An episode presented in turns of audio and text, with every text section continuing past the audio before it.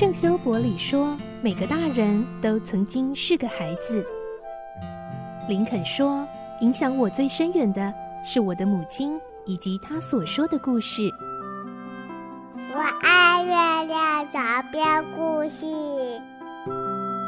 晚安，月亮床边故事。小青姐姐邀请每一位大孩子、小孩子一起听故事，不管多忙，也要和你一起听故事。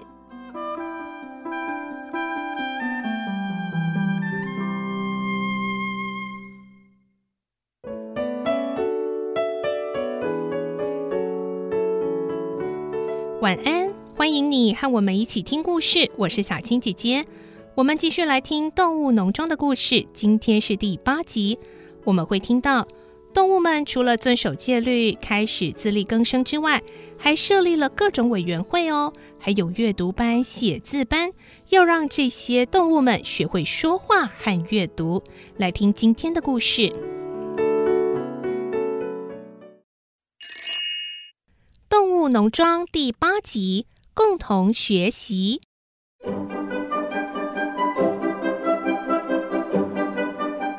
老驴子班哲明维持着他慢条斯理的工作态度，不论是仲斯先生时期或是现在都一样，既不偷懒，也不多做额外的工作。要是问他，哦哦，班哲明，哦，我们自己经营农庄，你有没有比较快乐啊？他的回答总是没有什么不一样啊。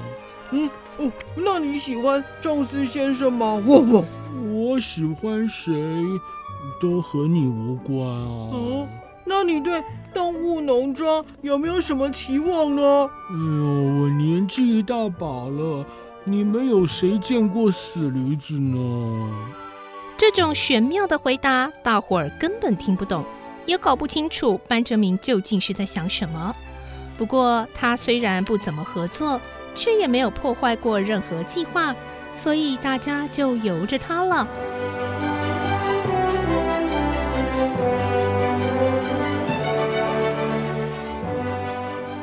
星期天休息，公鸡很体贴的晚一个小时才报晓。早餐后接着升旗开会，旗从哪儿来呢？正是仲斯太太的一块绿桌布。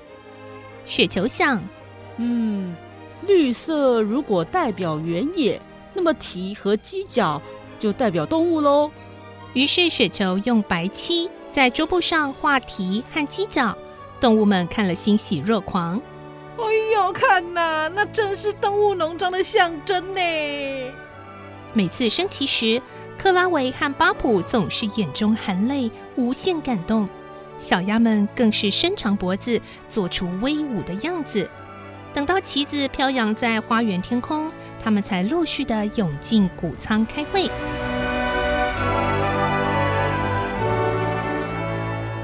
的主要目的是讨论下星期的工作计划和提案辩论。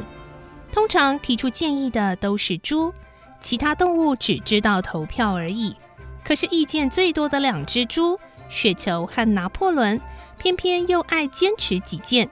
雪球的提议，拿破仑一定反对；拿破仑的提议，雪球也不愿接受。雪球说：“我们应该把果园后面的小牧场辟作养老院。”动物们都很赞同。对对对对对对。拿破仑接着就一定反对。动物农庄里的动物啊，是以劳动为荣，不需要什么养老院。嗯，有道理，嗯，好像是哎，是没错。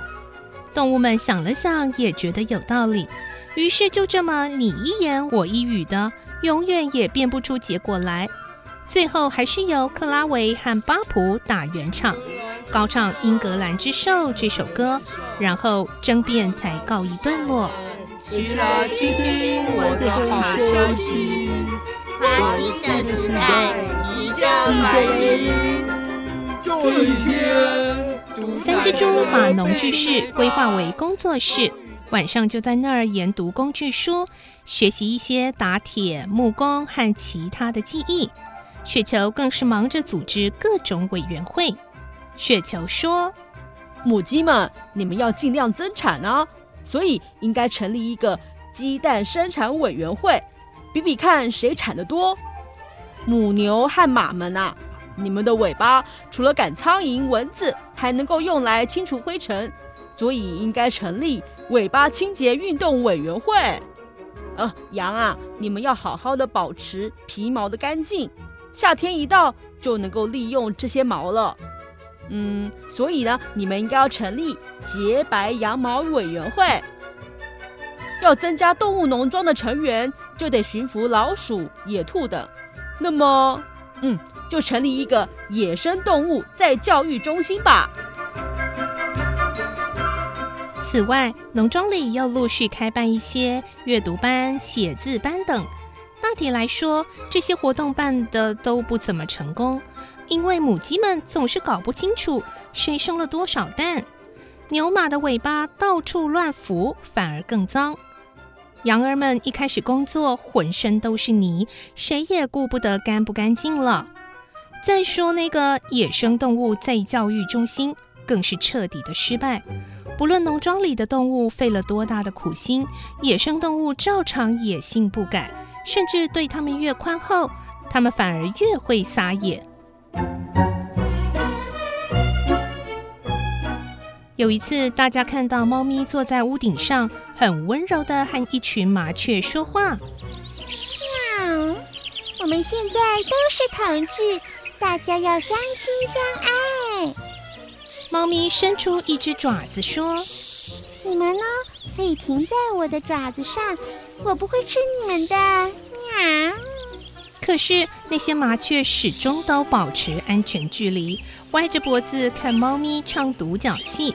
耗了两个钟头，只有一只麻雀飞到它的背上撒了一泡尿，猫咪只好无功而返。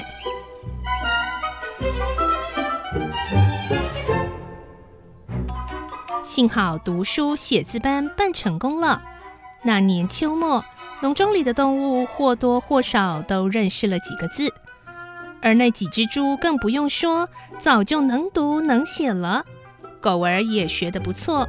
只是比较懒，雪球要狗儿用功一点，但是狗儿却回答：“嗯，我只要认识七界就好了。哦哦，脑袋里装太多东西会糊涂的。哦哦哦。”驴子班哲明虽然也认得和猪一样多的字，却不愿意去读去写。他总是说：“没有什么好读的，我只想平淡过日子，不想和你们凑热闹。”有一只小羊叫米儿，从垃圾堆里捡到一张破报纸，顺口读出报上的消息：咩，本镇今年收成比去年。其他动物听得目瞪口呆。雪球称赞它是除了猪之外最聪明的动物。巴普认识所有的注音，可是不会拼音。是奎尔教他。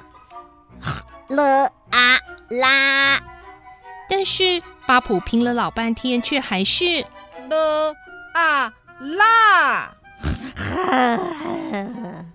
气得史老师直跳脚。克拉维呢？他会写到四，每次他用蹄子认真的在地上画着一二三四。雪球就问：“嗯，接下来呢？”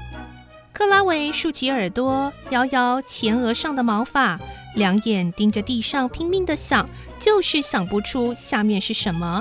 雪球提示他：五六。他高兴的接下去：啊，七八。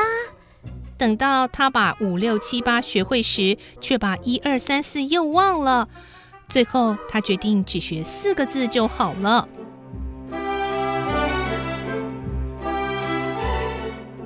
茉莉脑筋很灵活，没多久就会写自己的名字。她喜欢在石块上写着“茉莉”，然后舀些花藤草蔓装点在四周，用欣赏的眼光打量着，口里不断赞美。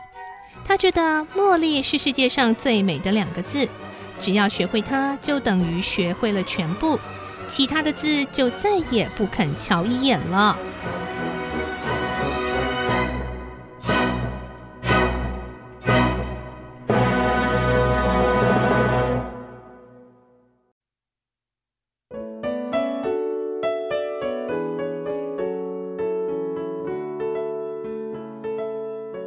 星期的故事就先听到这喽，下个星期我们再继续来听动物农庄的故事。